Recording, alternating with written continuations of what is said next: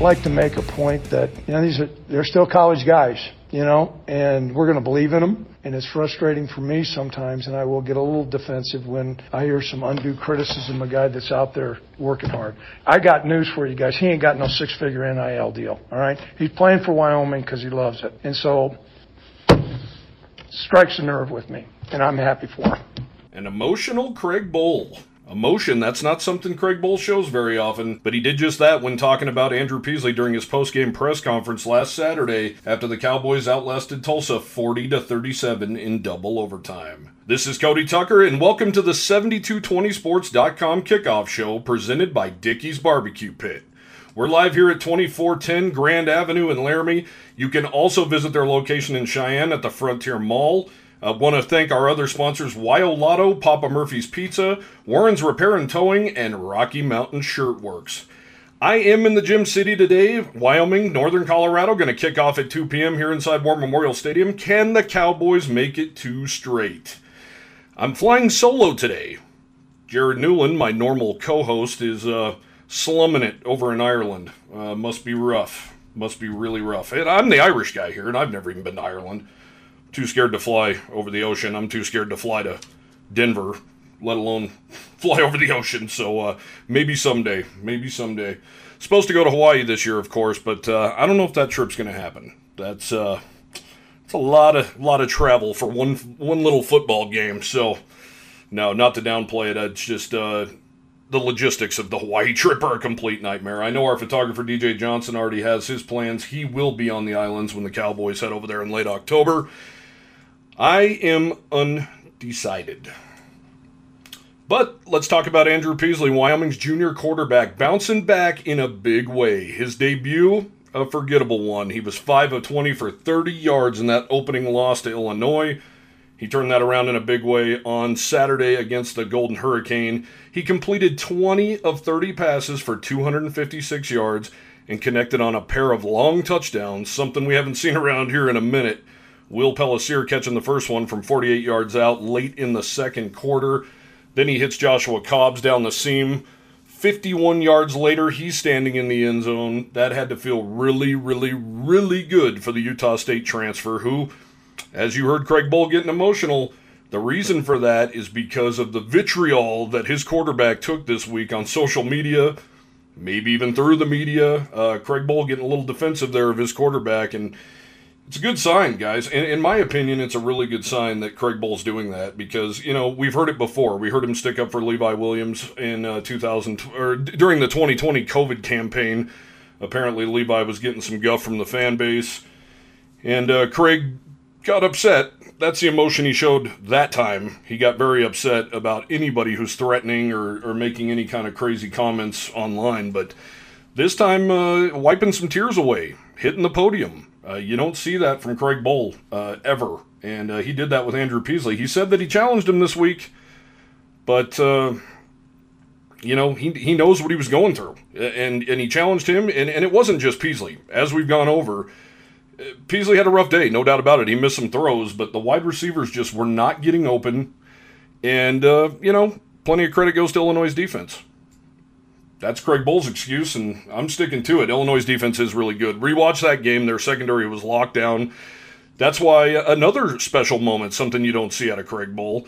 After Joshua Cobbs caught that 51 yard touchdown pass, he came over to the sideline and his head coach hugged him, told him, I love you.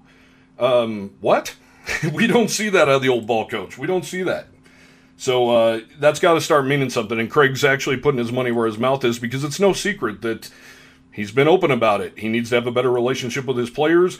Not saying that that's why every player entered the transfer portal this offseason, but I can say um, that that's why a number of them did. They told me themselves that the head coach just they weren't seeing eye to eye, and the head coach was um, not necessarily being reasonable, and that's their words, not mine. So it's good to see Craig Bohl's really making that effort. Uh, talk to players during the spring that said Craig's starting to go to the training table and eat lunch with them and hang out with them, and and uh, this is really showing that he's got his players back. So, uh, I look at it as nothing but a positive that Craig did that and that Craig acted that way, and and it's nice to see some emotion out of him. You know, we get to see the the mad guy here and there, and we get to see the funny guy and the joking guy, but it's nice to see that, man. To see him wipe some tears away. I mean, that's just that's not something you see every day. That is a fact. Once again, we're at Dickey's Barbecue Pit in Laramie, 2410 Grand Avenue. We do have a couple of pairs of tickets to hand out today. I believe we have four, maybe six of them, but swing by, let us know you were listening to the show. Uh, had a really good response last week before the Tulsa game. A lot of people swung by Dickey's. A lot of people came by and said hello. Uh, the beauty of this Dickey's location, they have beer. That's worth its weight in gold. So swing by, grab a beer, grab some brisket, some smoked wings, have a good time. You can see the stadium from here. You know, I, you didn't hear it from me, but maybe you can even park over here and uh, you know walk walk to the stadium if you don't have a parking pass. If you know what I'm saying. So come by, maybe get some free tickets if they're still available, and uh, yeah, we love handing out free stuff. So come by. We got koozies, we got bottle openers. If you drink that kind of beer where you need a bottle opener for, we do have some 7220 sports bottle openers, some stickers, stuff like that. But mainly just come by and say what's up. A uh, little bit more on Peasley's day. Of course, on Monday, the Mountain West named him the Conference Offensive Player of the Week.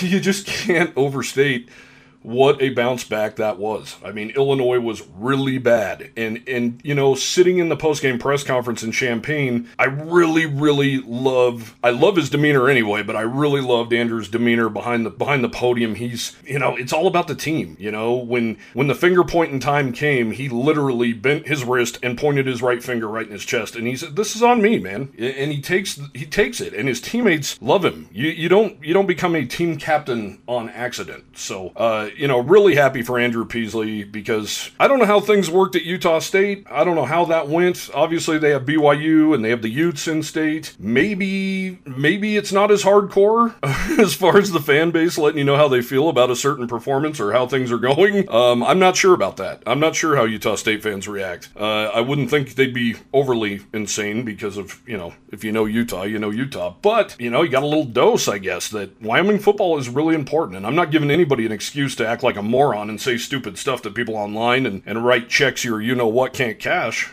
But uh, you lit a fire under Andrew Peasley. And not only did he hit those two passes, uh, the two big ones, I thought he was really efficient. He had some huge third down pickups, especially in the second half. Thought he made a lot of good decisions with the football. And once again, the wide receivers were challenged. Catch some of those 50 50 balls. You know, he doesn't need to put it right in your hands, he doesn't need to put it right in your numbers and I thought they really responded. Uh, Wyatt Wieland, huge catch, got blasted on the catch, kind of hung out to dry a little bit, stayed on his feet, got a big first down. Josh Cobbs early in the game had a ball thrown behind him, reached out, strong hands, pulled it in. Uh, really nice plays with those guys. It was also good to see the tight ends getting involved. Parker Christensen with a few catches in this one. Uh, so it was good to see. He was really rolling around the pocket and uh, you know, once again, that young offensive line, three interior guys mainly on that offensive line who are were only making their second ever college football start. Uh, once again, no grass stains for Andrew Peasley. He wasn't sacked. He wasn't.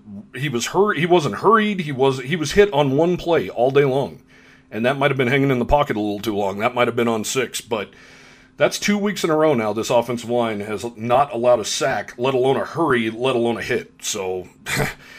you know, when you got that kind of production going on up front, you got to make some plays. You have to, and Andrew did that. I really, really love. You know, we haven't seen a lot of this late in the last few years. I really love Andrew Peasley's pocket presence. I love that he looks downfield. I love that he looks at, you know, for the most part, he's making his reads. Uh, you know, that, that throw to Will Pellissier down the right seam, he was staring down the middle of the field and just holding the safety, holding him, holding him, holding him, then boom. Pellissier took care of the rest, running right past his man. So, really, really good day for Andrew Peasley. That, you know, he can deny it all he wants. That has to be a huge, huge shot of momentum for him. I know there's a lot of momentum in the fan base now all of a sudden that are behind this kid, and it's easy. It's really easy to get behind this kid. He's got a great demeanor, he's got a great personality. He says, you know, it sounds like coach speak. I never get too high, I never get too low. I believe him. I really do. I believe him. So let's hear from Andrew Peasley. Here's some audio from the quarterback after that 40 37 dramatic, I don't even think that's a strong enough word, dramatic, thrilling, unbelievable win over Tulsa last Saturday inside War Memorial Stadium. I transfer schools, and there's a lot of expectations for myself, and he knew that. You know, when you throw 5 for 20 and kind of get your butt whooped in the open season opener, um, it was tough for me. In my mind, I just told everyone, like, you know, we gotta we gotta bounce back as a team. Like all this adversity, all through the week, we were just grinding, and I, I feel like that showed today. You know, there's always still things we need to work on. We're gonna watch film, and we're gonna be like, you know, why did we do this? Why did we do that? And so there's still more to improve on. But overall, just the offense and the defense, like we all just took it to another level, and I think we learned from our mistakes, and now we're here. So. Well, there you have it. You heard the man. He he downplays just how tough his week really was. Um, I mentioned to him in my question that I saw you're no longer on Twitter. I'm sure that was a really easy decision. Coach Bohl joked after he got back from behind the podium that maybe he needs to join this social media game and, and start getting involved with that. Said, Coach, really bad idea. really bad idea. If you're not a social media guy, don't start now. I'm begging you, Coach. It's uh, it's bad it's a it's a cesspool out there to say the least. So. Um, anyway, really good outing for Andrew Peasley. Excited to see what he can do today against the Northern Colorado team. That I don't know. They they gave up they gave up 305 passing yards last week to Houston Baptist. But you know, once again, don't expect maybe the Cowboys to throw the ball 30 times. Although it was kind of nice to see. Uh, I wouldn't expect that again. But here's something else that should excite you. Houston Baptist ran the ball 41 times in that 46 34 win over the Bears last week for 212 yards. That's 5.2 yards per clip. That has to be good news for Wyoming running backs who had a had a rough outing. Uh, Tulsa was pretty pretty stout against the run. The Cowboys rushed the ball 37 times, mm, 143 yards, 3.9 per carry. Andrew Peasley leading the way, 10 carries for 45 of those yards. Uh, Titus Swen, who of course dealing with some bruised ribs, he was not himself to say the least. 11 carries for 40 yards, 3.6 average. We knew that he had bruised ribs. Ribs. We knew he wasn't 100%. Uh, he also had a very uncharacteristic fumble. We will get into that. We'll talk about that crazy last minute plus against the Golden Hurricane. But of course, Titus Swen fumbling down by the goal line when the Cowboys literally were trying to waste some clock to get John Hoyland out there to kick the game winner. Titus Swen fumbles it. Uh, we'll talk about what ensued after that. But Craig mentioned that, you know, here's another evolution of Craig Bohl that I picked up during his press conference. You know, Titus fumbles the ball. Titus rushes for only 40 yards. He has bruised ribs, but when's the last time you knew Craig Bohl to be the sentimental type who who really uh who who would say, "Hey, he has bruised ribs, you know, those hurt." And Craig said, you know, he had him himself as a player, and and he could barely sleep, let alone playing a football game. He told the media, "I'm so appreciative of Titus. I'm so appreciative of his heart and his toughness today, and what he was able to come out and do. And we know he had a rough day, but we're just, I'm, I'm really proud of his effort." And uh, I don't know, guys. I mean, maybe I'm spending too much time around Craig Bohl, but this kind of stuff is just. Um, it's mind-boggling to me. It really is. He just doesn't say stuff like this. I mean, I, I don't I don't think it's a, a, stretch to say that Titus was in Bohl's doghouse when he decided to opt out of the COVID season. Uh, Craig kind of made no bones about it. He wasn't thrilled with any of those guys. And I'm going to have a story about Titus Swen on 7220 Sports here at some point. Um, had a great, great conversation with him at Mountain West Media Days in Las Vegas. A uh, lot to unwrap. That's the reason I haven't written that story yet. Lots to unwrap. I know you've probably heard, you know, before, you know, he's from Africa, his family's from Africa. Um, but he really dove into the COVID stuff with me and, and why it was so important for him to to leave, to stay home, to not come to Laramie, to not play football. Football, believe me, was the last thing on his mind uh, while that was going on. So, really excited to actually write that story. Really excited for you guys to read it. But a little more on the Tulsa game. It wasn't all fantastic news for the Cowboys. Three Tulsa wide receivers eclipsed the 100 yard mark, including Keylon Stokes, who caught 11 balls for 169 yards and a touchdown. Uh, also, Isaiah Epps, four catches for 79 yards. They almost had four guys go over 100, 100 receiving yards in this game. They finished with 460 overall. Davis Brin, really good quarterback. When you look at his numbers, 30 of 52, it didn't seem like he missed that many passes. 22 of them, it just really doesn't seem like he was he missed 22 throws. Uh, he connected on three touchdowns. Maybe a couple should have been picked. I know from the press box they sure looked telegraphed. They sure looked like there was a Wyoming defender there, but somehow those Tulsa guys just kept hauling them in. They just kept snagging them.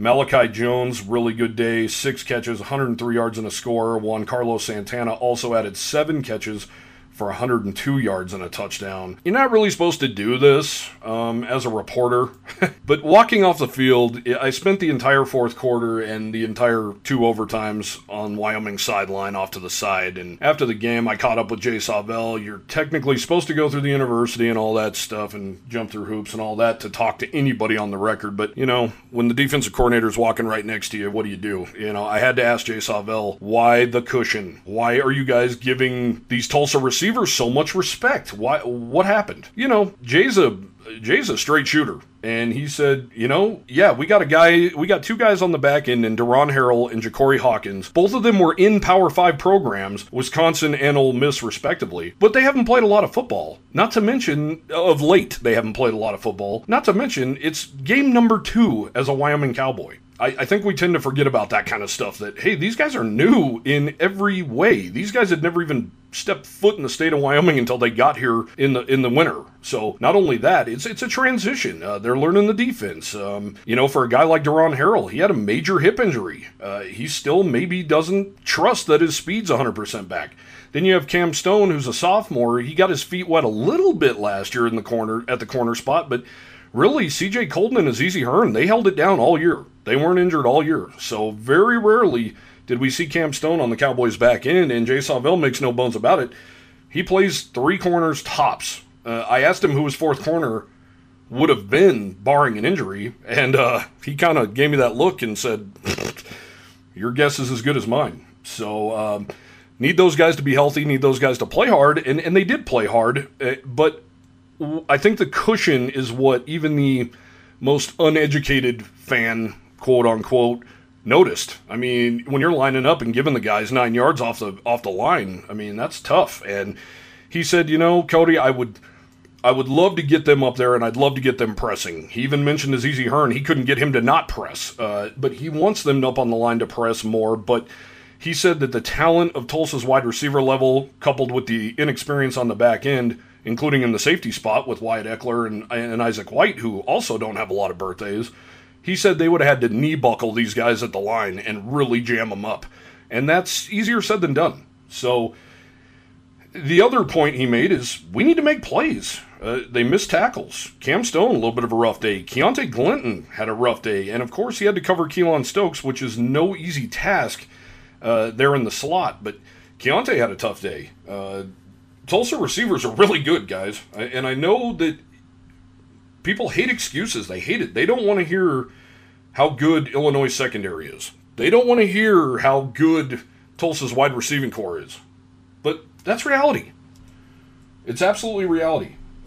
These guys are really, really good. Keylon Stokes did it to the Cowboys. He went for 80 yards against Cowboys, scored a touchdown in 2019 when they met inside Skelly Stadium. So they knew what they were going to get from Keylon Stokes, and they got it. they got it, to say the least. On the flip side, if you're going to get torched through the air the way Davis Brin did to the Cowboys on Saturday, you better be stopping the run. And the Cowboys did just that. 32 attempts for Tulsa for just 61 yards. That's 1.9 yards per carry. Stephen Anderson, the big boy, who was listed at 269, six foot two. Eh, that's a stretch. He definitely is a big boy, but 269, I'm not buying it. But still a big guy. 10 carries, 40 yards, four point. Obviously, doesn't take a mathematician to realize that's four yards per carry. He also scored a touchdown. Jordan Ford, uh, seven carries, 26 yards. Taj Gary, three carries, six yards. Bill Jackson, two carries, four yards. And of course, David or Davis Brin was sacked four times. He had nine carries for minus 12 yards. Davis Brin, I, I, don't think those numbers really indicate how deadly he was, though. The Cowboys once again struggled on third down throughout this one on offense. They also really struggled on third down on defense. And uh, Davis Brin, who was not known for his feet, uh, absolutely made some plays. The Tulsa Hur- Golden Hurricane, 9 of 19 on third down. And some of those were those backbreakers that just kept drives alive, and you're thinking, oh my goodness, they're letting him run. They had everything covered up, and there he goes for a few. So uh, he had some really devastating type third down conversions in this one. Cowboys offense just 5 of 15 a week after going 1 for 12 at Illinois. They have got to clean that up and hold on to the ball a little longer for this young defense to get a blow. and to extend some drives. You can't score if you don't have the ball. Oh, wait. The Cowboys did score without the ball. Second play from scrimmage, Jordan Bertagnole sl- swimming right past Tulsa center and smashing Davis Brin, stripping the ball. Cole Godbout or Cole Cole Goodbow should have picked it up, scrambled into the end zone. Instead, he booted it into the end zone, where Easton Gibbs landed on it for a touchdown. Craig Bohl challenged his guys to start fast and finish faster. I think scoring on the second play of the game uh, was a really nice start. Uh, Illinois, if you will recall, also scored on their second play from scrimmage in the zero week opener. Uh, another really good story uh, from Saturday. Ryan Marquez, man, he's been with this program a long time. He's been a holder, he was a quarterback for a minute. Now he's listed as a wide receiver. He came off the edge on a punt there, blocked the punt uh, cleanly, man. He went all out, dove, blocked that sucker, popped in the air. He was celebrating there for a second, but then realized that nobody had the ball, and uh, it was right by him. He picked it up, scrambled to the end zone for a six yard score there on special teams. Uh, Craig Bohl, Captain Obvious.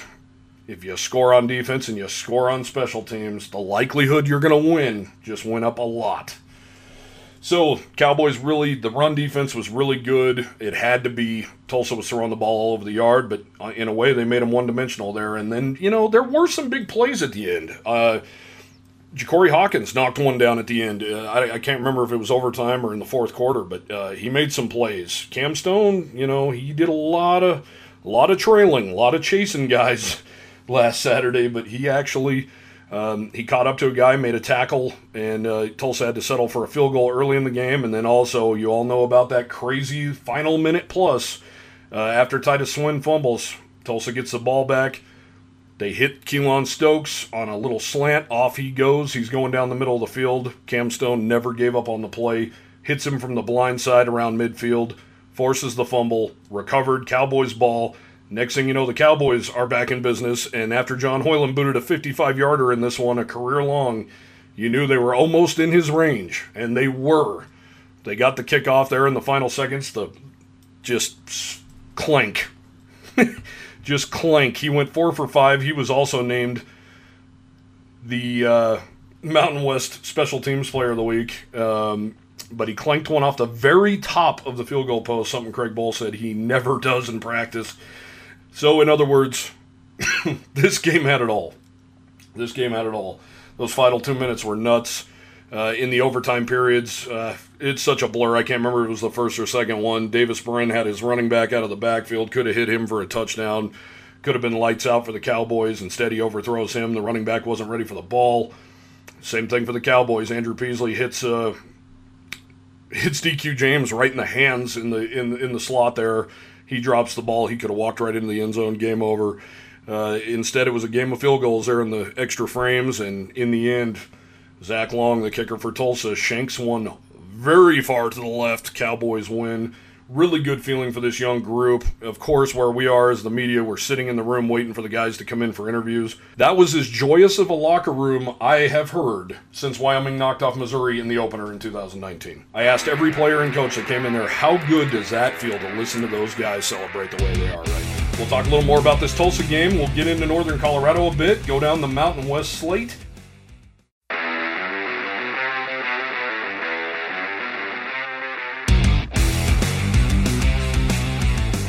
Welcome back to the 7220sports.com kickoff show. We're live outside of Dickey's Barbecue Pit in Laramie, 2410 Grand Avenue. You can also visit their other location at the Frontier Mall in Cheyenne. That is off Dell Range. Pardon me if you hear me eating. I can't say no to brisket. And if you've ever met me in person, you know that. I uh, It's funny, I hear these athletes all the time that I'm interviewing football players, basketball players talking about putting on weight. I can help you. I can help you. I can be there for you. Actually, I'm so jealous every time I hear that. I just think Jay Sawvel told me a story about Nick Talich, of course, uh, linebacker from Cody, Wyoming. He said that he came in as a safety and he told the coach, uh, you know, I spend every night in my dorm room crushing burgers so that I can get out of your room and be a linebacker and not a safety. God, I wish I had that problem. That would be a really, really, really nice problem, and I don't have that. But it's been great to see some familiar faces stopping by here at Dickey's. We do have a couple of tickets left, I believe. Um, some have already been picked up, but people are here. They're having fun, crushing some brisket, some smoked wings, drinking drinking some beer. That's the absolute beauty of this location. Not to mention, it's a hop, skip, and a jump from War Memorial Stadium. You can see the stadium from here, where we're perched outside, right on Grand. You can see we're in we're under a tent. It's got my big ugly face on it. We are not hard to find at all. Also, want to thank our other sponsors: Wyo Lotto, Papa Murphy's Pizza, Warren's Repair and Towing, and Rocky Mountain Shirt Works. So obviously, big win for the Cowboys. Uh, Tulsa huge win. Jay Sawvel, I talked to him, like I said, a little bit after the game, and he said, don't get it twisted. This was a gigantic win for the Wyoming Cowboys. They needed that one. And, and to be honest, they need to take care of business inside War Memorial Stadium. Uh, they don't win that Tulsa game you like to think today's game is winnable against an FCS team like Northern Colorado. Kickoff at 2 p.m. The game will be streamed, by the way, on the Mountain West Network. You like to think this is a, a winnable game for the Cowboys, and, you know, let's be real, it should be. The Cowboys have won eight straight over the Bears, and they also hold the all time record I'm talking the all time college football record. In 1949, Wyoming went down to Greeley. Eddie Talboom scored a whole bunch of touchdowns, and the Cowboys rolled the Bears. I mean, rolled them 103 to 0. 15 touchdowns scored in that game for the Pokes. Uh, don't expect that today against Ed McCaffrey's bunch. I don't see that happening in this one, but you like to think the Cowboys could win this one, but if they don't, you know, what Jay Sawvel was getting at here next week, Air Force, Friday night game in Laramie. Then you hit the road and you go to Provo, Utah. You don't win that game over Tulsa, you might be talking about one win in the month of September. You might be talking about no wins in the month of September if you don't win that game. Obviously, that's just you know what you can think when you when you look at the schedule. Air Force is going to be absolutely a, a, a knockdown dragout like it always is. And BYU, of course, has been a house of pain. I have unfortunately been to six, seven regular season Wyoming BYU games inside Cougar Stadium, LaVell Edwards Stadium. Um, I've never had fun there. Not once. I've never had fun in the state of Utah, to be honest with you, but I definitely have never had fun in Provo, and I definitely have never had fun inside that stadium. So that's going to be a tough one, especially when you're a young team like the Cowboys, the third youngest in the FBS only ahead of conference rivals Nevada and Hawaii, who are younger, and you know what the transfer portal did to both of those teams. Uh, so BYU will be no uh, no small task, and uh, to be honest, too, I, I was hoping I'd never ever have to step foot in that stadium ever again in my lifetime, but I suppose we can do it one more time. Tom Burman, only one more time. This is it. No more. No more. Anyway, just to uh, put a bow on that game last week against Tulsa, John Hoyland uh, named the Mountain West Special Teams Player of the Week. What a game he had. Four for five. He is such a weapon for the Cowboys. Uh, four for five. He drills a 55 yarder, and you have to love his confidence.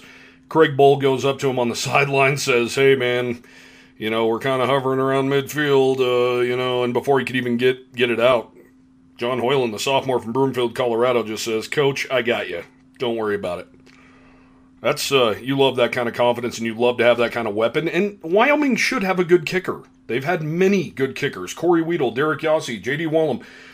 The list goes on. Obviously, Cooper Rothe. He's the all-time leading scorer in Wyoming football history. They should have a good kicker, and they really, really do here in John Hoyland.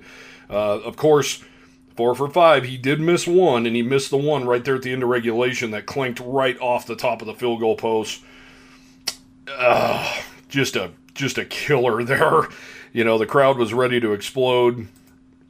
Uh, sorry, trying to look up here. 44 yarder. He had plenty of leg, plenty of leg, but it just clanked right off the very tip top of that field goal post. Uh, the other thing I want to touch on from the Tulsa game that um, is becoming a trend, and it's becoming a really nice, cool to see. Um, you know, a, a, few weeks ago, before the season, going up to the season, we did the feature um, series there on Wyoming football's biggest villains, the all-time villains in Wyoming football history, and one of those entries was Wyoming natives who go play for rival schools i.e., Ben Stratton, Clint Oldenburg, the Vomhoff brothers all going to Colorado State, Dane Stratton going to Colorado State, you know, Brett Keisel, Brady Poppinga, guys like that going to BYU, and then you got Chris Cooley going to Utah State. Guys like that you know that uh, a lot of local talent, a lot of local talent got out of the state, and um, You can't have that. If there's D1 prospects inside the Cowboy state, they need to be wearing a Cowboy uniform. And Craig Bohl is really doing everything in his power to make sure that happens. And the really cool thing about this Tulsa game, as young as this team was, a lot of Wyoming natives really had a big say in how this one went. You know, as a fellow Wyoming native myself, born and raised in Cheyenne, uh, I definitely am proud to see these youngsters step up. And, you know, there's that stigma that Wyoming high school football is so small and the talent's not there. That's just not true. Um, there are some very, very talented players in this state, and they're starting to show it. A, a guy that, you know, it didn't show up necessarily on the stat sheet much, but uh, Caleb Driskill, one tackle. That tackle was a booming tackle on a special teams play on a kick return late in the game. He just runs right down the field, and I, you gotta love his old school neck roll. Uh, imagine that, a big, tough Gillette guy with a neck roll. Uh, it's just perfect. He goes down and lays a guy out. This one definitely didn't make the stat sheet. Earlier in the game, on a kick return, Caleb Driskill just went and flat pancaked a guy. Just absolutely emasculated a guy right in the middle of the field. It was a thing of beauty, I must admit. You know, then you pointed a guy like Jordan Bertagnole, and I and I know I've told this story before, but you know, Jordan got his first chance against Nevada in Reno during the 2020 opener, and you know what a weird scene it was. Not a not a butt in the seats inside Mackay Stadium. Uh, of course, COVID 19. you know, just going wild around the country and uh, nobody in the stands. Reno was a ghost town. You had to have wristbands and temperature tests and all kinds of stuff just to get in casinos, let alone in the football stadium. And uh, I remember when the Cowboys ran on the field for the first time on defense, I said, Who in the world is number 96? And I looked, scrambled for my sheet, found my roster. Jordan Jordan Bertag Knoll. Who in the world is this guy? Oh, he's a walk on from Casper. Hmm. Who is this guy? Well, now we know. It's Jordan Bertagnole, Natrona County Mustang. He had a great game against Tulsa. He had a really good game against Illinois as well. Him and Cole Godbout in the middle there have been absolutely rock solid. But Jordan got the party started, as we mentioned in the first segment. He had the sack on Davis Brin on the second play of the game, stripped him. Next thing you know, 28 yards back down the field. Easton Gibbs laying on the ball in the end zone, getting the Cowboys on the board early he really jump started this one, and Jordan Bertagnole is just a joy to be around. He is always has a smile on his face, just a really good dude. So really happy for him. And then of course you got 22 Bighorn, the call that led to uh, Will Pellissier standing in the end zone all by himself after hauling in a 48-yard touchdown pass late in the second quarter. Um, Will Pellissier, of course, from Bighorn, Wyoming, up in the uh, Bighorn ba- up in the uh, Bighorn Mountains there Sheridan area up in northern Wyoming. Um, really cool to see. He caught his first ball against Illinois. That went for five yards. Mm, nothing special, but imagine what that would feel like to make your first collegiate catch and get that out of the way and have that done and over with where you can kind of take a deep breath and go, okay, I'm meant to be. I'm meant to be here. And uh, boy, was he. He actually took a handoff early in this game, went for 18 yards around the edge on a jet sweep, showed off his speed a little bit, and then he really showed off his speed catching that 48 yard touchdown pass. He finished with three receptions for 67 yards. So, I mean, guys, these are these are all Wyoming dudes making an impact for the Wyoming Cowboys. It doesn't get much better than that, does it? Really good stuff from these guys. So, when we get into Northern Colorado a little bit, uh, talked to JJ Raderink this week. Of course, uh, he's the quarterback coach at in Greeley. Uh, he played for the Wyoming Cowboys from 2001 to 2004. You might remember he had a pretty important play in the 2004 Las Vegas Bowl when Wyoming knocked off UCLA 24 21 inside Sam Boyd Stadium. He came in for a uh, hobbled Corey Bramlet, took the snap, pitched the ball to his left to running back C.R. Davis. C.R. pitched it over to Jovon Bouknight, who was going the other way. Javon throws it off balance, way underthrown, but Mr. Uh, Raderink burning for him, burning down the seam, stops, waits for it, cradles it, two hands, hits the turf. Cowboys back in that down by four with 13 minutes left to go in Las Vegas. Of course, uh, Corey Bramlet ends up hitting John Wadkowski, the tight end, on a 12 yard strike, an absolute missile in the back of the end zone. Cowboys upset the Bruins, who were a 14 point favorite in that one. Uh, a great memory for Wyoming fans. That was the first bowl victory in 38 years. Uh, you can talk about that all day, but Raderink does have a job to do now, and he will be on the opposing sideline today uh, you know, I asked him, Are you at liberty to tell me who your starting quarterback is? Because the Bears played both Jacob Sirmon and Dylan McCaffrey last week against Houston Baptist in that 46 34 loss. And uh, he said, You know, I, of course, I talked to him Monday. He said, I don't know. Uh, I would tell you if I knew. I don't know. And our plan was not to play two quarterbacks but that's kind of what happened here. So, Dylan McCaffrey, of course, the son of Ed McCaffrey, the head coach there at UNC. He started his career at the University of Michigan, spent two years in Ann Arbor. Now he is in Greeley with the Bears. Not sure what his status will be for this game, but he completed 15 of 24 balls for 176 yards. He also threw a couple of touchdowns. Jacob Sirmon coming in in mop up duty. He completed 22 of 33 balls for 249 yards and two touchdowns. He also threw an interception. Craig Bohl talked about it this week that, you know, both of these guys are former four star recruits out of high school. And uh, you think you know why Dylan McCaffrey ended up in Greeley, but you wonder how another four star quarterback like Jacob Sirmon ended up at UNC. Uh, but it, it, appears here in looking at the stats from that game against Houston Baptist, uh, you know, as far as the running game goes, they were averaging about 3.8 yards per clip, 31 carries, 118 yards. Elijah Dotson leads the way, 10 carries, 59 yards. I'd imagine they were playing a lot of catch up in this game, so uh, probably abandoned the run game a little bit. They went down pretty big. They ended up scoring four, uh, 20 points there in the fourth quarter to try and make a comeback here, but they were down big through three. So uh, the running game, I don't think we're really getting a an accurate look at how good their running game can be. Dylan McCaffrey was the second leading rusher, seven carries for 29 yards. And then Jaquez Robertson, four carries for 25 yards. Uh, receivers had a nice day, and there was a lot of them. One, two, three, four, five, six, seven, eight, nine, ten, eleven different UNC guys caught passes last week.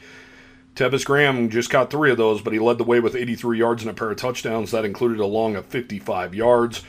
You know Wyoming secondary is looking at that, and you know UNC staff is looking at Wyoming secondary after giving up 460 last week against Tulsa.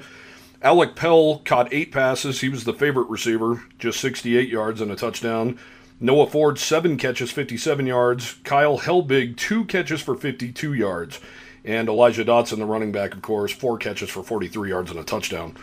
So, you know, they, they obviously had to go into throw it mode when they went down so big in this game, but uh, you know, I know they like to be balanced. And talking to Raderink last night, he really likes this young team. He likes how balanced they they typically can be. But when you dig a hole the way they did, uh, you just got to abandon everything, and not to mention losing your starting quarterback. That doesn't help either. So, Wyoming, Northern Colorado, the series has gone back to 1895. I want to say. Uh, you know, obviously they're in two different leagues. It's uh, not a game we see every day. They they took a break. They played in 2013, but before that, they hadn't played in years. Uh, pulled it up here. Boys win that 103 to nothing win. Uh, those are still the most points scored by an FBS team in a single game in NCAA history. Wyoming scored 15 touchdowns and kicked 13 extra points in that game. Boom Boom Talboom, who would go on to earn All American honors the next season in 1950 and earn induction into the National Football Foundation's College Football Hall of Fame in 2000. Uh, these teams have met 26 previous times leading up to this year's game. Uh, like I said, the first one, 1895, Wyoming won that one 34 to nothing. Uh, Wyoming leads the overall series 18 5 and 3. And uh, yeah, Wyoming has won 11 times, lost twice, and tied three in Laramie. But uh, Big one for the Cowboys. It's a must. You know, you never want to overlook these teams. That's not. Uh, you don't want to get in the business of that. but uh, you know, and the Cowboys have not not fared all that well against uh, FCS teams. Uh, the one that comes to memory immediately for me is uh, that meeting with um, Idaho in 2019. That uh, that was a bigger crowd than showed up for the Missouri game in the opener people were excited. Wyoming knocked off Mizzou in the opener and then went on the road and beat Texas State and had a lot of good young players and they thought, "Oh man, they're going to take off here." And boy, Idaho Idaho gave the Cowboys all they could handle that year. Trying to pull it up here. Of course, my internet's not uh, cooperating very well with me. Yeah, Idaho, that was a 21 16 game. Trey Smith really had to pull that one out of the fire. He had a 75 yard touchdown in that one. Um, but overall, you know, the Cowboys have just not had a good time. Uh, you can't help but think about Wofford, uh, who was the number eight team in the country, FCS, uh, in 2018. Uh, Cowboys took a Rocket Ishmael touchdown in the closing seconds for, for Wyoming to knock them off 17 to 14.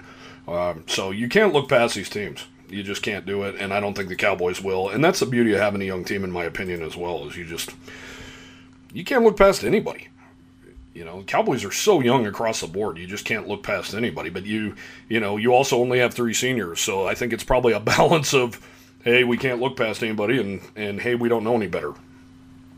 So, let's go down the Mountain West slate. Last week, uh, Mountain West took a couple on the chin, and uh, it was expected. Uh, Colorado State, of course, new head coach Jay Norvell, and the mighty, mighty Colorado State Wolfpack Rams went into Ann Arbor in the big house and got housed. Michigan scores 51. CSU gets in the end zone late, 51 to 7. Big win for the Wolverines. It was expected. I believe they were a 32 point favorite in that game. Should have been worse, I suppose. Speaking of uh, lopsided scores, number one Alabama takes down the defending Mountain West champions Utah State 55 to nothing in Tuscaloosa. Who didn't expect that, right? I think that I think the Crimson Tide had a 42 point. They were 42 point favorites heading into that one, uh, so they upped that 55 nothing. Utah State got nothing done offensively. Levi Williams did get into that game. Uh, running down a little more of the scoreboard here. San Jose State outlast, outlast Portland State 21 17. Fresno State knocks off Cal Poly in Fresno 35 to 7. Uh, Fresno State, of course, the uh, favorite to win the Mountain West this year. Good start for their offense, and Jake Haener who is predicted to be the Mountain West Conference Offensive Player of the Year when this is all said and done. Uh, Air Force puts up more than 600 yards of total offense, takes out Northern Iowa inside Falcon Stadium 48 17, the final in that one. Nevada 2 0. Uh, speaking of young teams, not that they've played a murderer's row by any stretch to start this thing, but uh, Nevada takes out Texas State 38 14 in Mackay Stadium. New Mexico, the Lobos, 41 to nothing over visiting Maine there in Albuquerque. Um, Western Kentucky goes to the islands, knocks off Hawaii. Hawaii, officially the youngest team in America, knocks them off 49 to 17. Rome Weber did play in that game, the former Cowboys safety. If there were two surprises, I guess, from the official week one start of the college football season, Boise State goes into Oregon State, loses 34 to 17, also lost a couple of players to season-ending injuries. That's a game where in years past Boise State has zero issues waltzing into Corvallis and coming away with a win over a team like the Beavers. Not this time around. Oregon State handles the Broncos. They're in Corvallis. Um, the other one, San Diego State opening their brand spanking new beautiful stadium on campus and Arizona, the lowly Wildcats, they walk in and whip the Aztecs 38 to 20. Arizona even their punter kicked a ball off his own guy and San Diego State scored off it and San Diego State still gets beat by 18 at home to open their brand new stadium. So let's switch over here to this week's slate. Boise State and New Mexico going to kick off Mountain West Conference play on Friday night. That game at 7 p.m. You can watch that one on CBS Sports Network. The Broncos and Lobos kicking off league play. I know some some folks south of here on the Front Range are interested in this one. Colorado at Air Force.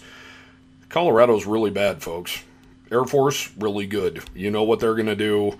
Uh, the Buffs don't often play their in-state rivals anywhere outside of Boulder or Mile High Stadium. They are actually traveling to Falcon Stadium uh, I don't think it's going to be a fun trip for the fellows from Boulder. I think Air Force takes care of that one for sure. Uh, UNLV, they were off last week. They will head to Cal to take on the Golden Bears. Middle Tennessee State heading to Colorado State. Todd Centeio, uh, CSU's former quarterback, who's now at James Madison, he threw for six touchdowns last week against Middle Tennessee. You have to like Colorado State bouncing back in that one inside Canvas Stadium in Fort Collins. Uh, Incarnate Word heading to Nevada. Nevada really should be looking at a 3 0 start here to the 2022 campaign, uh, which good for them. Uh, I think a lot of people expected them to be dead on arrival. Uh, things are going to get much tougher. Uh, Incarnate Word and Texas State will not be on the schedule every week, unfortunately, for the Wolfpack, but should get off to a 3 0 start there in Reno. Utah State licking its wounds a little bit after that 55 0 beatdown in Tuscaloosa. They will host in state nemesis, rival, foe, Weber State, heading over to uh, Logan for that one in Maverik Stadium for uh, the Utah State Aggies' third game of the year. They are one and one after knocking off UConn in the opener and getting blasted by the Crimson Tide last week. San Jose State will hit the road and head to Auburn. That game will be on ESPNU. It will also be at 5 5:30 kickoff is what they will do. 5:30 Mountain kickoff. Uh, then Hawaii heading to the Big House a week after Colorado State went in and got waxed there in Ann Arbor. The Rainbow Warriors will be making the trip to Ann Arbor to take on the number four Wolverines. That game is on the Big Ten Network and will kick off at 6 p.m. Idaho State will head to San Diego State, second game inside their new stadium down there in Southern California. That game will be on the Mountain West Network at 6 p.m. Mountain Time. Oregon State, this is an interesting one. Oregon State at Fresno State. Obviously, we saw what Oregon State did last week to Boise State. Can they do it at Fresno State against Jake Haener and the fellas? That will be a fun one to watch. Uh, should be a really good game. And then, of course, here at 2 p.m., Wyoming Northern Colorado, game two inside War Memorial Stadium. Can the Cowboys win their second straight game in a row? Yes, they can. Wyoming's going to win this one. I can feel it. Andrew Peasley's got to be on cloud nine. The wide receiver core has to be feeling good. Josh Cobbs, Wyatt Wieland, Will Pellissier all making plays in that one. Also, really interested to see the bounce back from Titus Swen this week. I think after last week, an uncharacteristic game. Obviously, he wasn't feeling too hot. The ribs hurting a little bit. I'm thinking he had a pretty easy week of practice, and uh, looking forward to Titus Swen going absolutely nuts against a Northern Colorado team that gave up 212 rushing yards to Houston Baptist last week. Would really like to see a balanced attack from the Cowboys today. Uh, Northern Colorado also giving up 305 yards to the air on just 15 attempts. That's an average of 20.3. Also gave up four touchdowns to the air. I really, really like the Cowboys' chances in this one.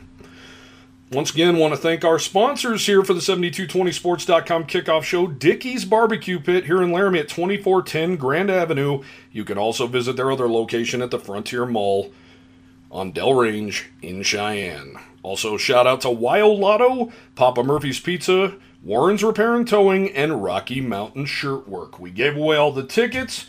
It's a beautiful day in Laramie. It's a cool day in Laramie. Have fun. Wyoming Cowboys going for win number two. Stay tuned right here to this station for the official pregame show and Wyoming Cowboy football.